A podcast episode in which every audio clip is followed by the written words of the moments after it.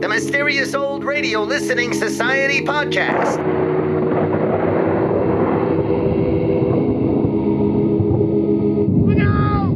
Welcome to the Mysterious Old Radio Listening Society, a podcast dedicated to suspense, crime, and horror stories from the golden age of radio. I'm Eric. I'm Tim. And I'm Joshua. We love mysterious old time radio stories, but do they stand the test of time? That's what we're here to find out. Today we have a special request from our longtime listener and Patreon supporter, Chip. Loyal listeners may remember Chip from his guest appearance in episode 108, in which we discussed The Face from the Shadow. Today, Chip has another fabulous old time radio series for us Defense Attorney, starring the one and only Mercedes McCambridge. Orson Welles called Mercedes McCambridge the world's greatest living radio actress, and given her long list of iconic roles and accolades, it would be hard to disagree. You've heard her voice on Lights Out, Inner Sanctum, Murder at Midnight, I Love a Mystery, and CBS Radio Mystery Theater. In addition to her radio career, she won an Oscar for her role as Sadie Burke in All the King's Men, and provided the uncredited voice for the demon Pazuzu in The Exorcist. Defense Attorney started life as an audition recording with the working title The Defense Rests. The series found a home on ABC in the summer of 1951 and ran for a year and a half, airing its final episode on December of 1952. There is evidence to suggest Mercedes McCambridge and the creative team behind Defense Attorney tried for many years to bring the series to television, but failed for reasons lost to time. Unfortunately, only 13 of the series' 76 episodes survive today. Of those, I chose an episode sometimes titled Hot Rod Accident, sometimes Hot Rod Killer, and sometimes the disappointingly prosaic Client Jim Leonard. Regardless of the name, it was first broadcast September 14th, 1951. It's late at night, and a chill has set in. You're alone, and the only light you see is coming from an antique radio. Listen to the sounds coming from the speaker, listen to the music, and listen to the voices. Listen to Mercedes McCambridge as defense attorney following this important announcement. The United States is engaged in an immense program of defense mobilization. Its success depends upon the maintenance of a strong, a healthy economy. Increased sales of United States defense bonds will ensure that success. Here's a job for America in which everybody can share.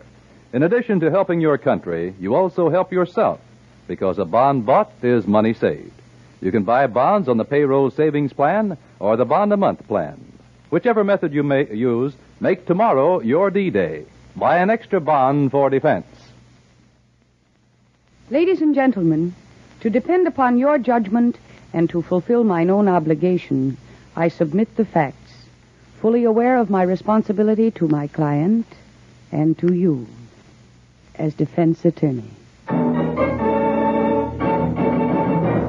The American Broadcasting Company presents Miss Mercedes McCambridge as defense attorney.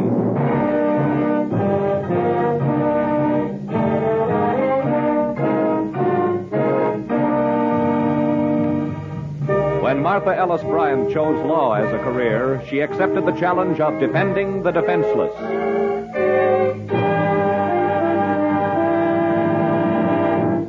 Jimmy Leonard was one of the defenseless, a 16 year old newsboy charged with hit and run manslaughter. He is being held at the Midtown Precinct where Martha Ellis Bryant is summoned by Judd Barnes. I want you to see him, Marty. I want you to talk to him. Lieutenant Levis will be back any minute. He'll okay the visit. You're pretty upset about this boy, Judd. I've known him since he was two feet high, and I don't think he's guilty. Well, the police must have had some reason for bringing him in. He owns a hot rod. Keeps it in a public garage near the paper. When he went in this morning, the fender and a headlight were smashed up. He took it to a body shop to have it straightened. The police picked him up in nothing flat. Because of that man who was run down on River Street last night? Yeah. A couple of people who were waiting near the ferry slip said they saw a hot rod come zooming along and kill him. Jimmy's hot rod isn't the only one in town. Half the kids who peddle our papers have ones just like it. But not with a smashed fender, is that it? Somebody might have backed into the car in the garage. Jimmy says he didn't drive it last night, and I believe him. Why, Judd? Usually you're the doubting Thomas. Marty, it takes somebody pretty cold-blooded to run a man down and then beat it without stopping to help. And this kid isn't cold-blooded. Judd, he's just a boy. He might have been frightened. Not Maybe- that frightened, Marty. Oh, hi, Ed. Hello, Lieutenant. Hi, Judd, Miss Bryant. Ed, Marty wants to see Jimmy Leonard. How about it? I guess somebody better see him. He's going to need help. What do you mean by that, Ed? I mean, he killed a man on River Street last night. You want to make book on that? Save your money. I just come from the lab. His car was in the garage all night. Not according to the lab report. There's a blood trace on that smashed fender that matches the blood of the man who was killed. Not only that, but glass fragments at the scene of the wreck fit perfectly into the broken headlight. Can there be any doubt about that, Lieutenant? You've seen enough lab reports, Miss Bryant. Take a look at this one. The car could have been stolen. Use your head, Judd. Anybody did steal it and kill the man, they would have ditched it in some side street. They wouldn't bring it back to the garage. Lieutenant, has the dead man been identified? Yeah, yeah. Name is Fred Rimling, longshoreman. He just finished a job on the docks and was crossing River Street on his way home when that young punk come barreling along. That kid isn't a punk, Ed. Look, Judd, we've been friends for a long time, but I got a job to do this morning. I've got to go over to Tenement Row and tell Fred Rimling's wife and two kids he isn't going to come home. It's one of the lousiest things a cop has to do. How'd expect me to feel about that hot rod jockey you're so fond of? huh? Lieutenant, maybe you have proof that Jimmy Leonard's hot rod killed Fred Rimling. But you haven't proved that Jimmy Leonard was driving the car. Maybe not, but I can prove that he lied. Claims he was home all last night. I spoke to his old man a half hour ago. The kid hasn't been home since he left the peddler's papers yesterday. Now, if you still want to see him, go ahead. Better you than his old man. What do you mean by that? I mean, his father doesn't think as much of him as you do. I let the old man in to see him, he'd beat his brains out. And believe me, I'm tempted. Yeah, I'm sorry I blew, Judd. Thinking about myself, I guess. Got a bad hour ahead of me. It's my fault as much as yours, Ed. I didn't know about Rimling's family. I better go. I'll clear your visit with the desk sergeant, Miss Bryant. We'll take you back to the cell whenever you're ready.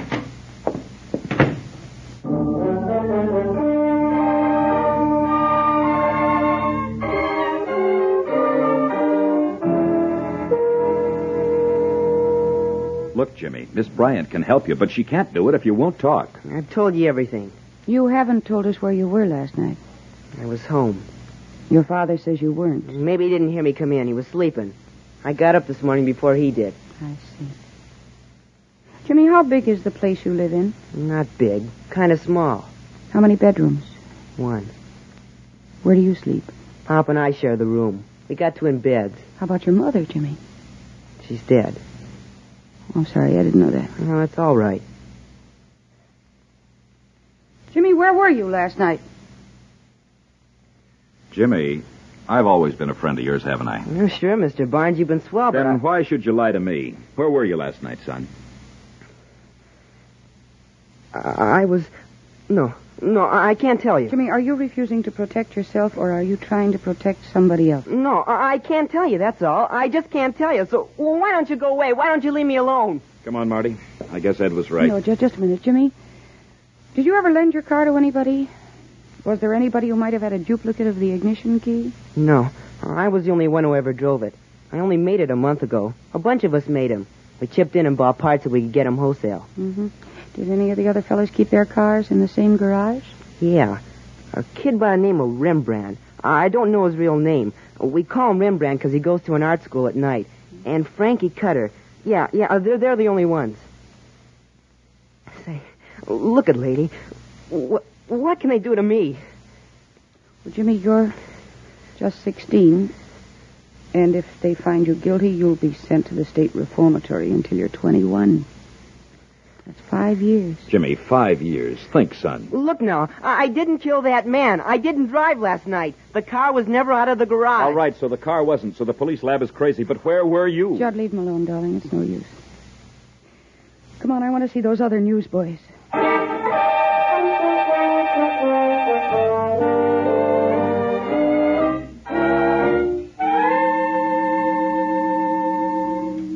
Jimmy's in kind of a jam, huh? A bad jam, Frankie. Yeah, I understand you have a car just like his, Frankie. Uh, Sure, a bunch of us got him. We all made him together. Uh huh.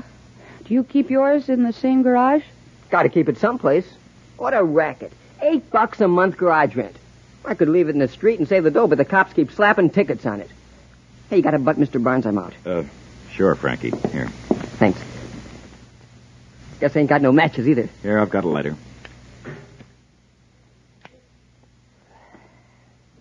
Ah, that's a good letter. Look, if my old lady sticks her head in here, grab the weed fast, will you? She screams like an eagle if I smoke in the bedroom. Frankie, uh, did you happen to see Jimmy Leonard any place last night? Oh, why? Do you say I did? No. To your knowledge, has Jimmy ever gone around with a girl? The girl? Jimmy, he's too square. Uh-huh. Is your car in good working order, Frankie? A dream on wheels. I got a carburetor on that baby. You ought to see it go. I knock off work mo- uh, in the mornings about uh, 4.30 and head for the speedway. A lot of hot rod guys there in the morning, you know. So, uh, there's no traffic and we can race. Ain't nothing can touch that heap of mine. Do you do that every morning? Sure, it's kicks. Did you do that this morning? No, no, not this morning. I was too tired, you know, beat. Hmm. Where was your car last night while you were working? Was it in the garage? Where else? Is it there now? Of course it's there now. Rembrandt's too. Yeah, we know. We've already spoken to Rembrandt. Well, thank you very much, Frankie. Judd, we better go. Sure. Stick around a few minutes. The old lady went out to get some cake. She'll fix you some coffee or something. No, thanks, Frankie. Thank you, mother for us. I don't want to get up and see you to the door in my pajamas. I ain't got no bathrobe. It's all right, Frankie. We'll find our way. Goodbye and thank you. Sure. Some classy dame you got there, Mr. Barnes. Keep her covered so she shouldn't get cold. yeah, I will. So long, Frankie. How do we get out? I think we came in through that door. This other one must be the kitchen or a closet or something. All right, you are, Princess. Marty, what do you think of Frankie? Feel sorry for him. Yeah, I know what you mean. Tenement row isn't the ideal setting to grow up in. My folks used to live in a place just like this. You grew up all right. I was lucky, Marty. I learned how to put words together until they made sentences. Huh? Street level. There's the door. Ooh, like the end of a dark tunnel.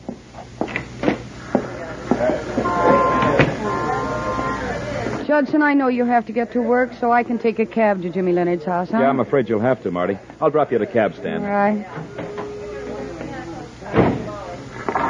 Still want to see Jimmy's father? Yeah, I do. And when you get to the paper, will you check around a little? Ask some of the other boys if they saw Jimmy last night. Yeah, sure. Maybe one of the. Hey, What is it? Lieutenant Leibus just coming out of that building across the street. Well, there's his car. Hey, Ed! Ed! Yeah, he sees you, Judd. He's coming across. That must have been where Rimling lived. Leibus said Tenement Row. Yeah, I know.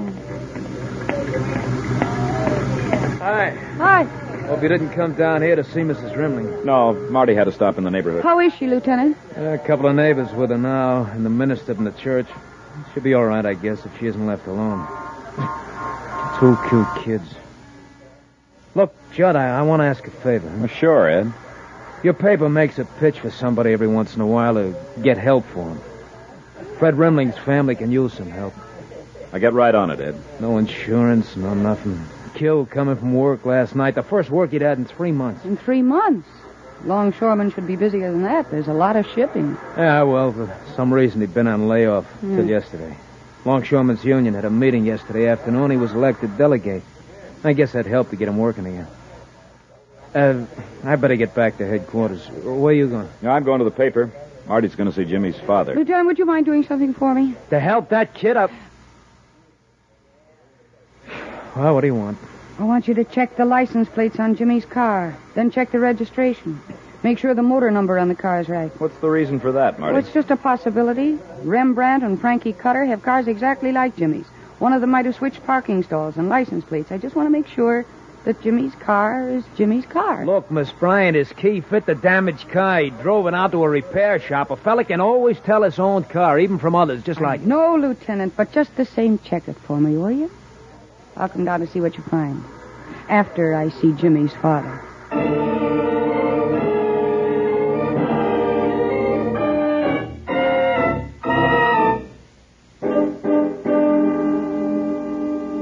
I told him.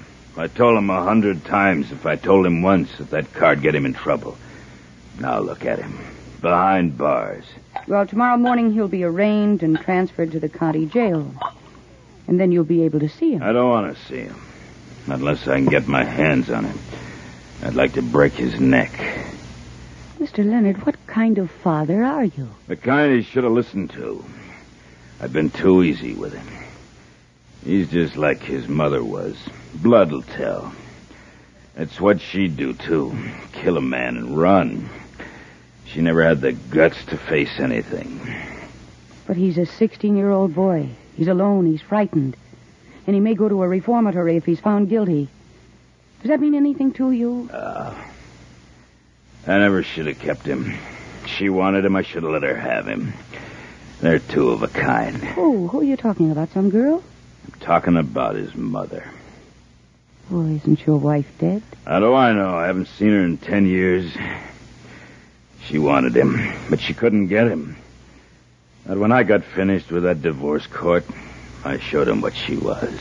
You mean you divorced your wife and you got the custody of the boy? The court found she wasn't a fit mother. The court found that you were a fit father? I did everything for him. Tried to make something out of him. It's almost unbelievable how far justice can miscarry. What do you mean by that? You never wanted that boy. I took him.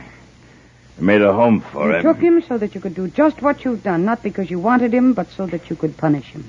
So that you could get revenge for whatever you think your wife did to you. Say, who do you think you are to come in and talk to me like this in my own house? Now get out of here. When you see that son of mine, tell him I hope they keep him in jail forever. I will, Mr. Leonard, I will. Because compared to the home you've given him, his life there will be paradise.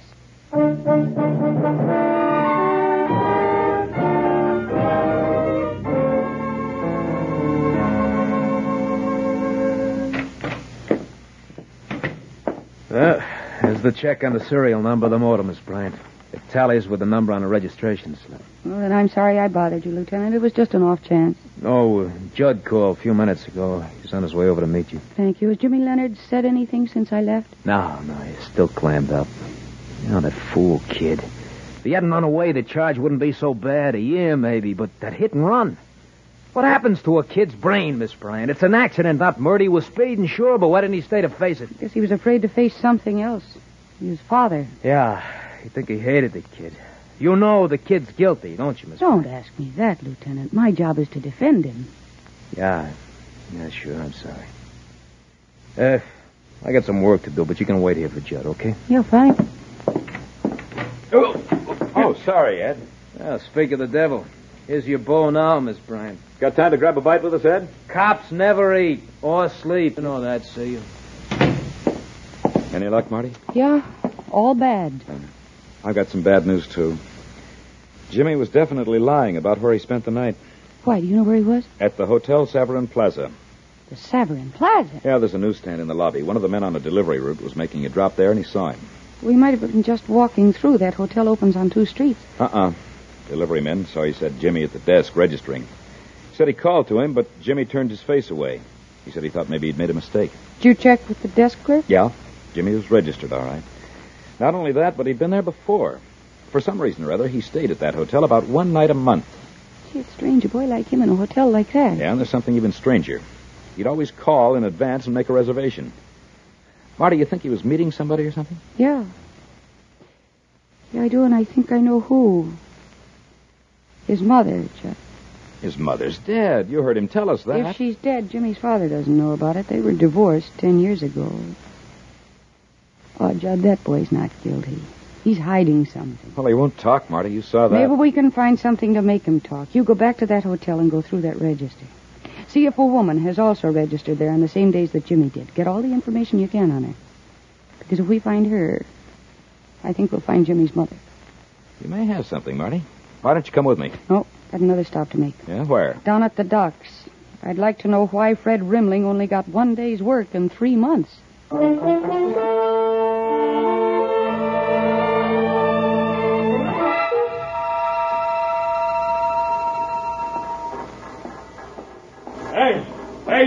Sister. Yes? Down these docks ain't no place for a lady. Hoists and everything, you might get hurt. Thank you very much. I'll be careful. Hey, wait a minute. Don't go. I ain't finished talking yet. You let go of my arm. You've been nosing around the docks all afternoon asking the longshoremen questions. You shouldn't do that. These guys gotta work. I don't think what I do is any of your business. It's all my business. I'm Joe Boston. You're wasting their time and they all work for me. Oh, I see. You're Joe Boston. Hey. Heard of me, eh? Yeah, this afternoon I've heard quite a lot about you. Fred Rimling worked for you, too, didn't he? Yeah, yeah.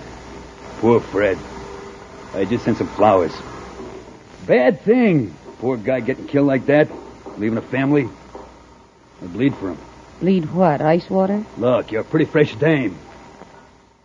What do you want around here? I want to find out why Fred Rimling worked only one day in three months. Docks are slow, that's why. They're loaded with shipping. I've been talking to the men. And I know why he didn't work. Oh, all right, sister. Tell me. He didn't work because you have the contracts for all the unloading done here, and you make the men kick back part of their pay. Yeah? Get one of them to say that in front of me. Oh, you know they're frightened of you. But Rimling wasn't, was he? He was ready to fight you. That's why the men elected him delegate yesterday. He was a communist. Always making trouble. He was not a communist. He went to church regularly, and all the men around here respected him. Damn. One day's work in three months. And a late job, too. One that brought him out on River Street at 3 o'clock in the morning to be killed under the wheels of a car. A hot rod driven by a crazy kid. You blaming me for that? No, I'm not blaming you yet. You let go of my arm. Sure, sure, sure, I'll let go of it. But let me tell you something. Stay away from these docks. Stay out of my business or I'm going... To. Or what, Buster? What's the matter, Marty? Judd, he's... You're a Barnes, ain't you? Newspaper guy, eh? That's right. And Miss Bryant happens to be the girl I'm going to marry, and I don't like to see her having trouble. Come on, Marty, I'll take you home. I'm pretty happy you came along. I looked for you all over the docks. Lucky I found you. Yeah. Rimling was breaking up a racket on him, Judd. Boston looks like a man who wouldn't stop at any murder. Are you sure? He shakes the men down, a pay kickback. A couple of them hinted at it, but they're afraid. Ed Leibus suspected Boston of strong arm stuff before, up to and including murder, but he's never been able to hang it on him. But, Marty, what's the connection between Joe Boston and Jimmy's hot rod? I don't know. I keep thinking Jimmy's car was switched with another one just like it. But Leibus has proven that's wrong. Yeah. Over there is where Rimling was killed, Marty. Coming out of Pier 37. Witnesses who saw the hot rod were in that ferry shed there. The car came speeding along from that direction. Yeah. Oh, hey, Judd, what, what did you find out at the hotel? Oh, oh, yeah, yeah. The kid's mother was at the hotel on those nights, all right. Her name's Mrs. Helen Goodrich now, remarried. Comes from Pleasanton, a hundred miles upstate. I called her, told her what's happened. She broke up, Marty. She's she's on her way here now. Oh, good. That boy sure needs her. She loves him, Marty. I can tell by her reaction. Judd, look out. Watch. What? Wow. Oh, that crazy cab driver. He almost skidded right into us. It wasn't his fault. It's this road. It's like glass. An oil truck overturned here a few days ago. I tried to sand it down, but it's still slippery. You hear the sand and gravel kicking up under the fenders? Yeah. Yeah, I do hear it. Judd, I want to see Lieutenant Levis. I want to see him right away. Well, why? What are you so excited The about? The car that killed Rimling must have driven through that oil slick. Yeah? I got an idea. An idea that may prove Jimmy didn't kill Fred Rimling.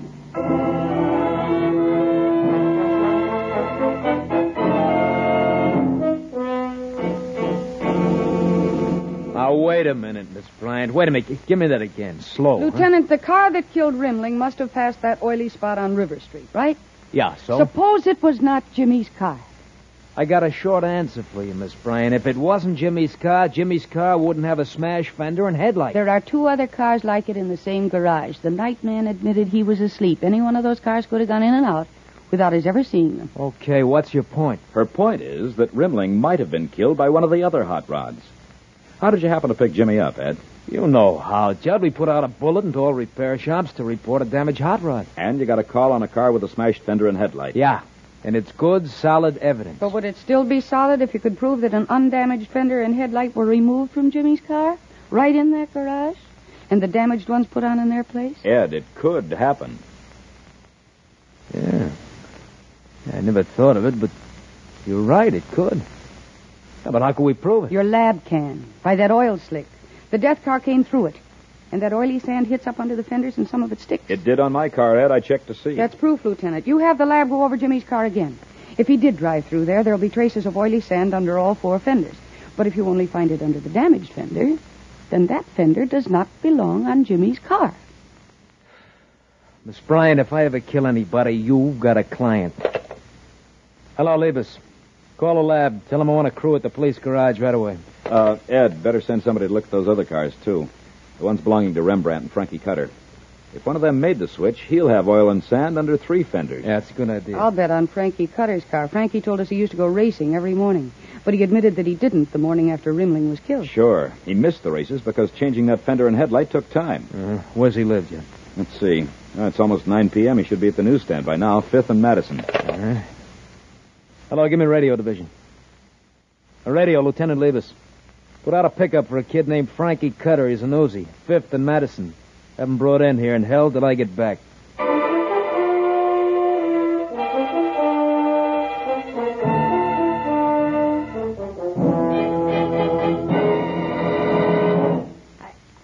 I didn't kill him, I tell you.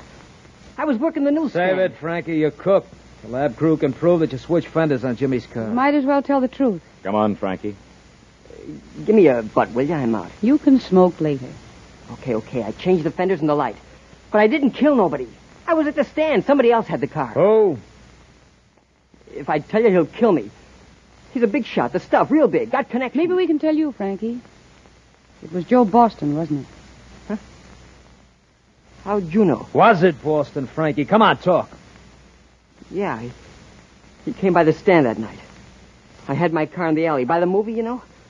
Every time he picked up a paper, Boston, I mean, he slipped me a buck. A big guy, you know? So it's about 2 a.m. when he comes by. He wants to know, can he borrow my car? To a guy like him, you don't say no. So I give him the keys. And when did he come back? About 3.30. Tells me he had an accident. The thing is smashed up. The fender and the headlight. Give me a butt, will you, somebody? Here.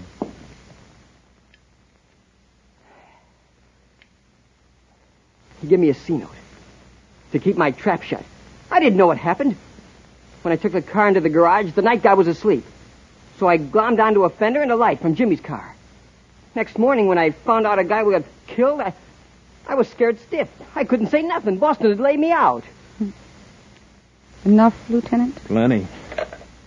Radio division. Radio, leave us again. Another pickup. Joe Boston on a 224. No, I'm not kidding. This time he rides. Come on, Frankie. Where are you taking me? I didn't do nothing. You're a material witness. I want to keep you alive until Joe Boston isn't. You're lucky we picked you up. He's right, Frankie. Boston knew we were asking questions about him. When he picked up his paper tonight, your tip might have been more than a dollar. He'd shut you up for good. When they bring him in, you ain't going to put him in the same cell with me, are you? No, but I ought to just for kicks. Come on, move. While I'm putting this one in, I'll let Jimmy Leonard out. We'll wait. Marty, thanks. You saved a good kid. Jimmy'd have to be good. If he weren't, he'd have gotten into trouble a long time ago with that father of his. That man is a real. Is Lieutenant Levis here or Mr. Barnes? I've got to see one of them right away, please. I'm Mr. Barnes. You must be Jimmy Leonard's mother. Yes. Yes, where is he? Let me see him, please. It's all right, Mrs. Uh, Goodrich. Mrs. Goodrich. Jimmy will be here now in just a minute. He's he's being released. Re- Released? Mhm. Released? You mean he's all right? They know he didn't do anything? Yes, yes, they know. Oh, thank heaven, thank heaven. Mrs. Goodrich, he wouldn't tell them where he'd been that night. Do you know why? Because of me. My husband. Not Jimmy's father, Mr. Goodrich. He doesn't know I've been married before. I I never expected to see Jimmy again after his father divorced me, so I, I never told Mr. Goodrich. Oh, I see. Since the divorce, I, I didn't see Jimmy again until last year. I came to do some shopping. Saw him selling papers and recognized him. A mother knows. I had to see him after that. We met once a month. Take it easy, Mrs. Goodrich. I was afraid to tell my new husband. Afraid I might lose him if I told him now, so late. I guess that's why Jimmy wouldn't say where he was. He knew I was happy. He didn't want to bring me into it. Yes, but you'll have to tell your husband now. I did. Right after Mr. Barnes called. I don't know now why I was afraid to tell him before. I got a good man this time. He's out there in the car.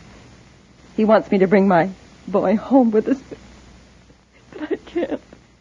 He's still a minor. The courts gave his father custody. Mrs. Goodrich, you take the boy along with you. You leave the rest to me. I'll get that decision reversed if I have to spend my life in a courtroom. Oh, thank you. I don't. Jimmy, my baby. Mom, Mom. Come on, Chip. You know, Marty, you worry me. Why? Well, there's nothing a man dreads more than the prospect of being married to a woman smarter than he is. Don't worry about it, Doc. No, why not? Because if I'm really smarter than you are, I'll be smart enough to never let you know it. Oh. All right, that's a deal. Now give me a kiss. I don't wanna. Come on. Well, Well.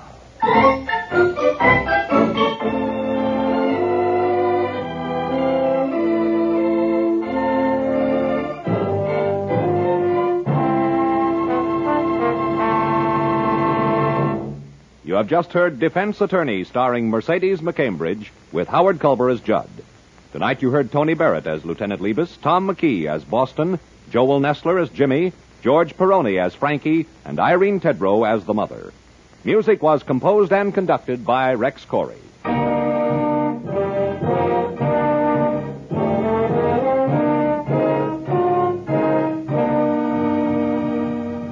Defense Attorney was written by Joel Murcott. The program is directed by Dwight Hauser.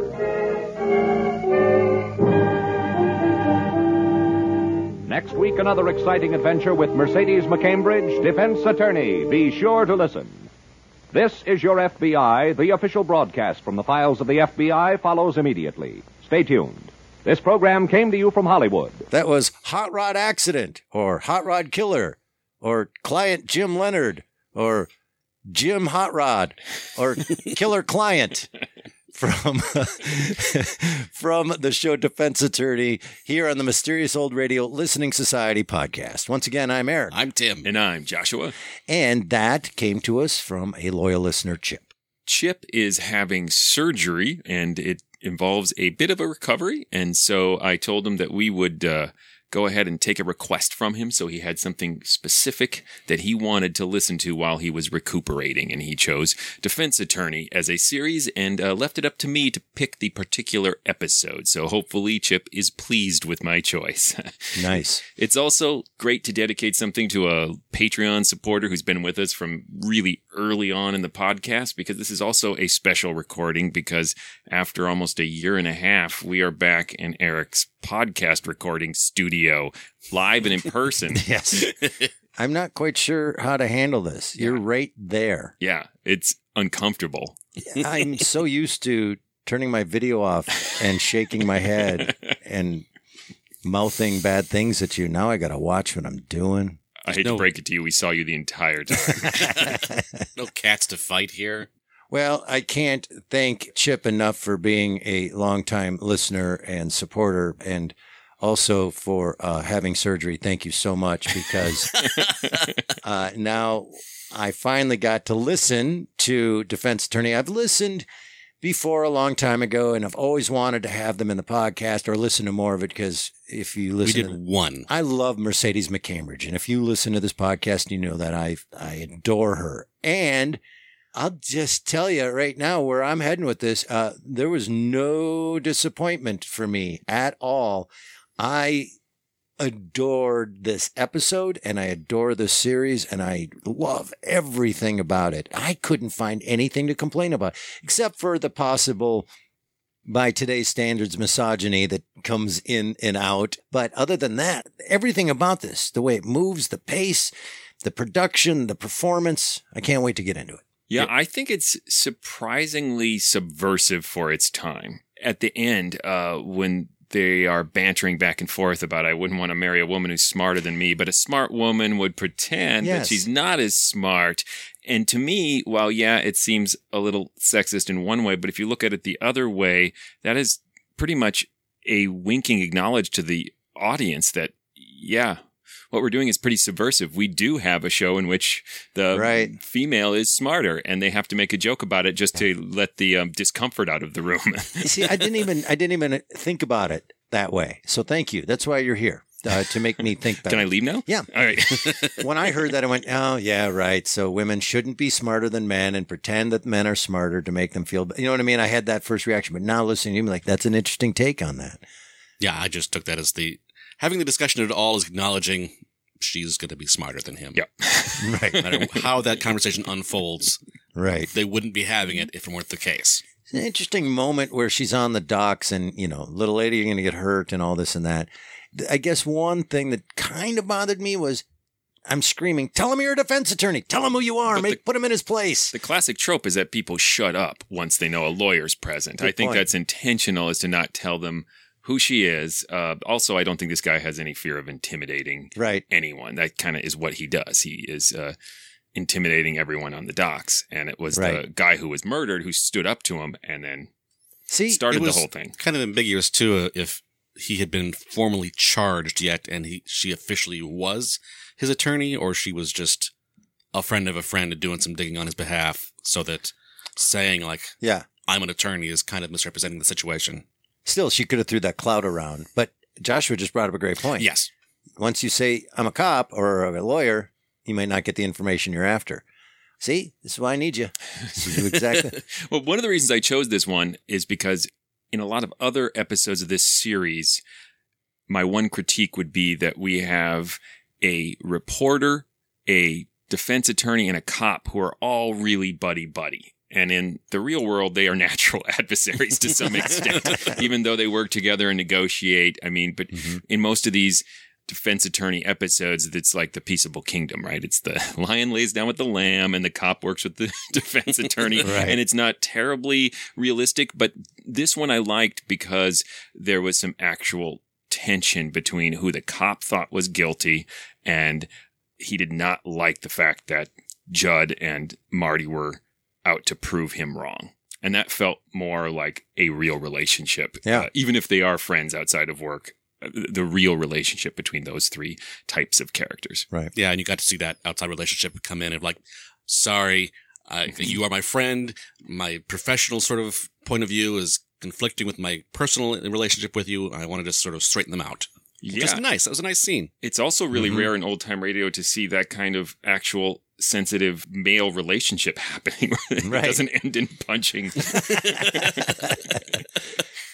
Let's just punch each other and feel better about it.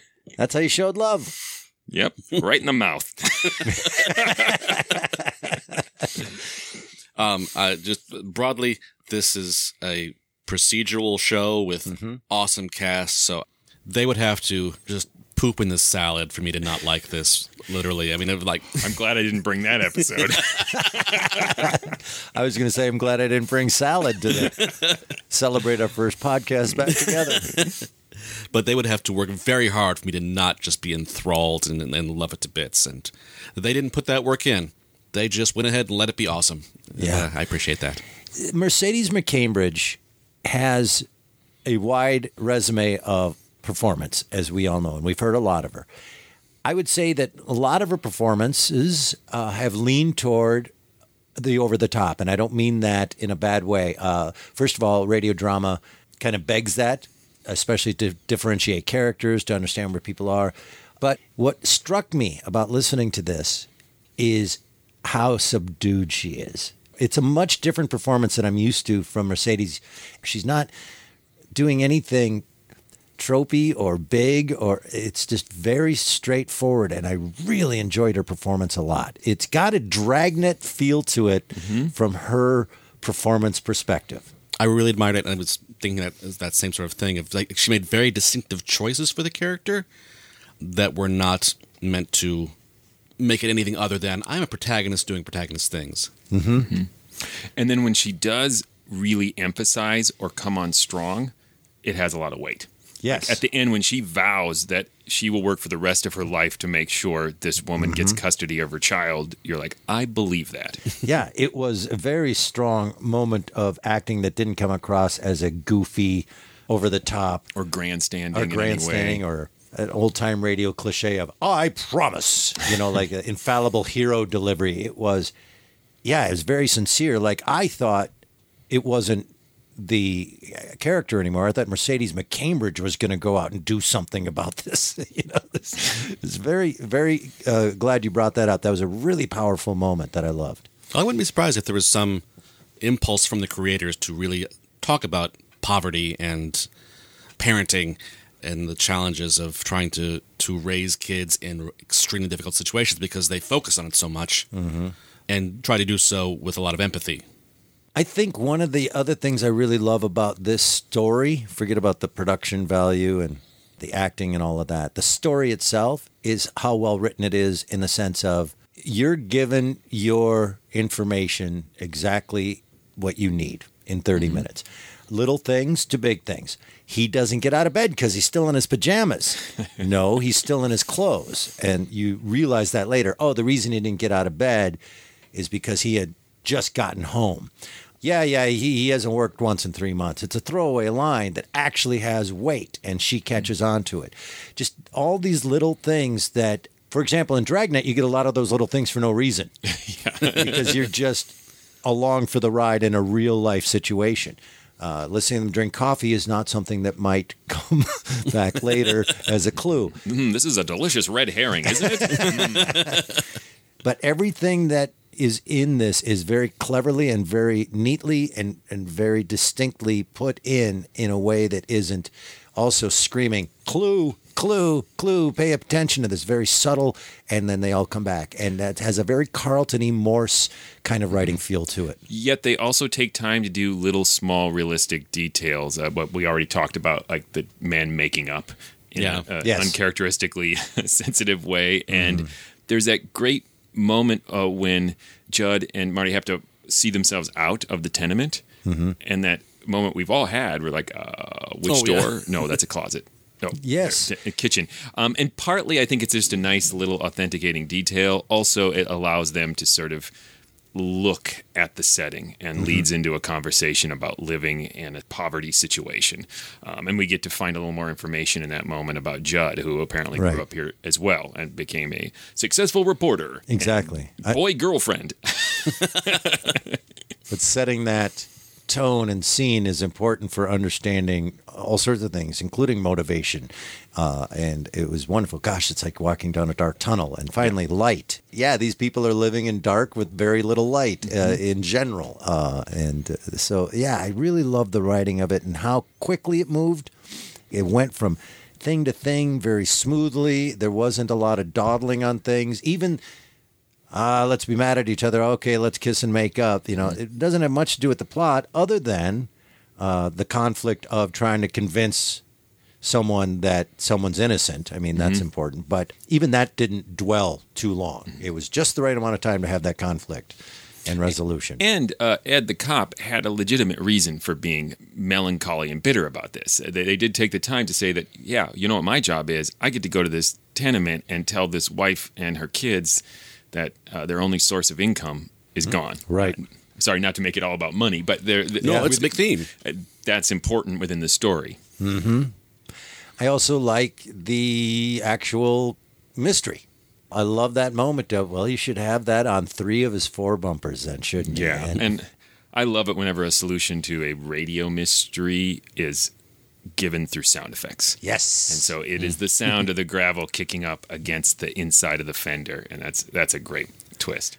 Am I crazy here, or has the slang changed, or was that kid just smoking marijuana during his discussion with? I think Cigarettes. it's a slang because he asks Judd for one, and I'm assuming Judd is not Yeah. carrying around There was- cigarettes, there was but he does some- call it weed. Yeah, I had a moment and, and I went, no, it's got to be cigarettes. Because he did. He asked him for one. Yeah, yeah, yeah. Sure. You Want to do a line in the bathroom? Oh yeah, and he says, "Grab the weed fast, will you?" If my mom comes in, she screams like an eagle if I smoke in the bedroom. I don't know why they. I don't know that I recall that expression. Screams like an eagle. well, I love that he's 16 and she's not mad that he's A, smoking or B, smoking in the house, just in the bedroom. The problem is in the bedroom. Speaking of slang, I got a little confused too. I thought he was older because I'm familiar with the expression "my old lady" as a wife, wife or significant other, It not was. a m- mother. I don't know if it was deliberately, but it was muddy what their relationship was. I mean, I get mother child. Little too close? Yeah. yeah. He was pretty casual with mom. I will say this growing up that the slang with in my world of referring to your mom and dad as my old man, my old lady was prevalent. In addition to also husband wife. So it didn't throw me. Yeah, I call my dad the old ball and chain, and everyone is really confused. Every time I hear ball and chain, I think of Special K commercials from CBS Radio Mystery Theater. Uh, thanks for not requesting CBS Radio Mystery Theater, Chip. Specifically the commercials. I love the commercials. Uh, the last thing I want to comment on is the radio kiss, which I think is really hard to pull off. Yeah. And that was surprisingly steamy for something Yes. that lasted half a second. And it's all down to Mercedes pronouncing well. Yep. Uh, I'm sorry, that was disgusting to try to do. No, no, no, Uh, no, no. mimic it. Do it again. Say well again, Joshua. Well. Well, Yep. no, I Tim? can't. Yeah, But that's pretty much what Judd did afterwards, which was really funny. He was like, "Oh, jeepers!" Tim, could you leave the room for a minute? Uh, I'm glad you brought that up because you don't want to. Because that's stupid, and that's eating chicken. That's you eating chicken. That is me eating chicken. Again, I feel so bad for Tim's wife. But yeah, and we've heard other kisses, and you know sometimes just silence, and you you're there to imagine.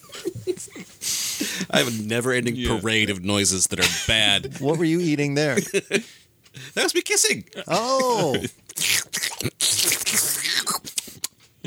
Wow. now Joshua, could you leave the room?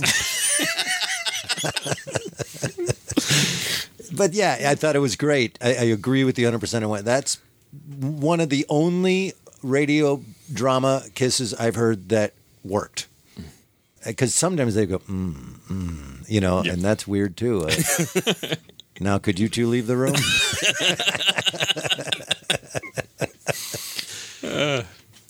Uh, you already mentioned the mystery, but a lot of times in these, I will try to look at it from like, how would this actually go through a legal process through Right. the police and through a courtroom? And like, this was a pretty solid case. This was pretty. It's no dragnet accurate, but it was pretty accurate. It was pretty close. yeah, I, that's a compelling argument to just let this guy go that they were convinced was a killer. Yeah. Let's vote. Let's surprise people with our vote. I know it's our first time back in a year and a half uh, in in person, and I'm really glad this is the one out of the gates because it's really great to be able to say, in all sincerity, absolute classic for me. Classic. I, it stands the test of time. I would recommend this to people. I think someone new to old time radio would find this to be a, a great, fun story. There isn't an element to this I don't like, and I wanted to not do that because I'm such a Mercedes McCambridge fan that I thought, oh, I'm going to be really tainted in my opinion and lean into, well, it's Mercedes and that great voice, but I love it. It's a classic. Yeah, and I I think someone listening to old radio for the first time with this episode would be shocked at how modern this is. Yes. Just in the style of uh, a procedural sort of crime-solving show. Uh, the, the main character is Mercedes McCambridge, and how good the performances are, what an efficient machine the the story is.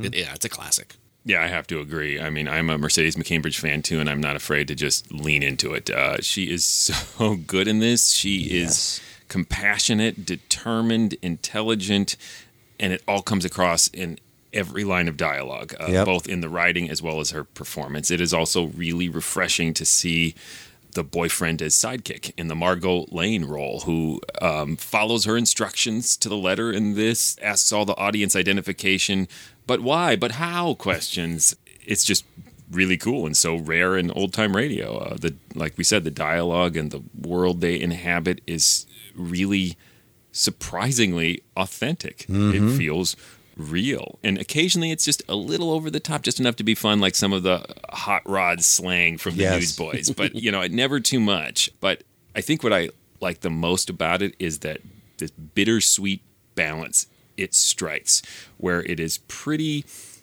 honest with some tragic things. The drunk, abusive father, the family in the tenement who are, are left with no money, no insurance. Um, but it also provides us the light in the form of the, the reunion with Mhm. Jimmy and his mother, and this promise that you believe from Mercedes that she's going to get them together again. And so, too much of one would make it just too dreary to listen to, but too much of the other could make it really saccharine. And I think this just Yep. hits just the right note. It So, does. Her classic. Mom, his mom coming back was a great performance. I do gotta say, and it, it probably says more about me than the show, But the, also that thing of like, his mom is getting a hotel room with him. What's? oh come on! What's going on with this show? that is you. it's just me. All right. right. Let's hear how you kiss again. Uh, yeah, I think it's you. Yeah, I, I, to me, this is a slightly sped up dragnet. All right. Well, thank you so much, Chip. I hope you feel better. I hope by the time you get this, you're uh, you're better. Yeah, let us know. let us know you're alive, Chip. Is what we're saying. Tim, tell him stuff. Please go visit ghoulishdelights.com, home of this podcast. You'll find other episodes there. You can link to our social media pages. You can send us messages, let us know about your health problems and what sort of episodes you'd like to listen to while you recuperate. we just revealed how to jump to the top of the request list. We're in so much trouble. Oh no! Wait, why are all these Make a Wish kids sending us emails? Uh, you can other, also comment on episodes, uh, vote in polls, let us know how, what you think of them, and you can link to our Threadless store, buy some swag, or link to our Patreon page. Yes, you can go to patreon.com slash the morals and be like Chip. Uh, and support this podcast. We really appreciate it. We have all sorts of great bonus things for you. We have extra podcasts. We have Zoom happy hours. We have membership cards. We have other things I can't think of right now that are just too amazing to even say. I don't want to spoil it for you. But one of the benefits that will segue nicely into what Eric's about to say, I just ruined that segue, is you get access to live stream versions of our stage shows. Speaking of, uh, nice segue. Thank you. Uh, uh, we do live performances of uh, adaptations of classic old time radio shows and a lot of our own original work. And we perform monthly and have been for a very long time. And we are no longer doing it on Zoom. We are now doing it live. Uh, you can see where we're performing every month by going to ghoulishdelights.com or mysteriousoldradiolisteningsociety.com. And as Joshua said, if you're in the St. Paul area, Minneapolis, St. Paul, Minnesota, even, heck, North Dakota. That's not too bad a drive. Come see us perform live by finding out all the information on those websites. But if you can't, uh, you can buy a ticket and watch us live. We live stream it now because we learned all sorts of things during quarantine. like, hey, all this technology actually has other functions. So uh, we do the shows live on the internets as well. And then also you can watch it later because uh, we hit the record button if we think about it. All right, what's coming up next? Next is my pick, and it is an episode of The Shadow called Village of Doom. Until then, Look out! Mwah! Mm, Tim. Mm. Hello, Tim. Wow. Mm. So glad you guys are back in person.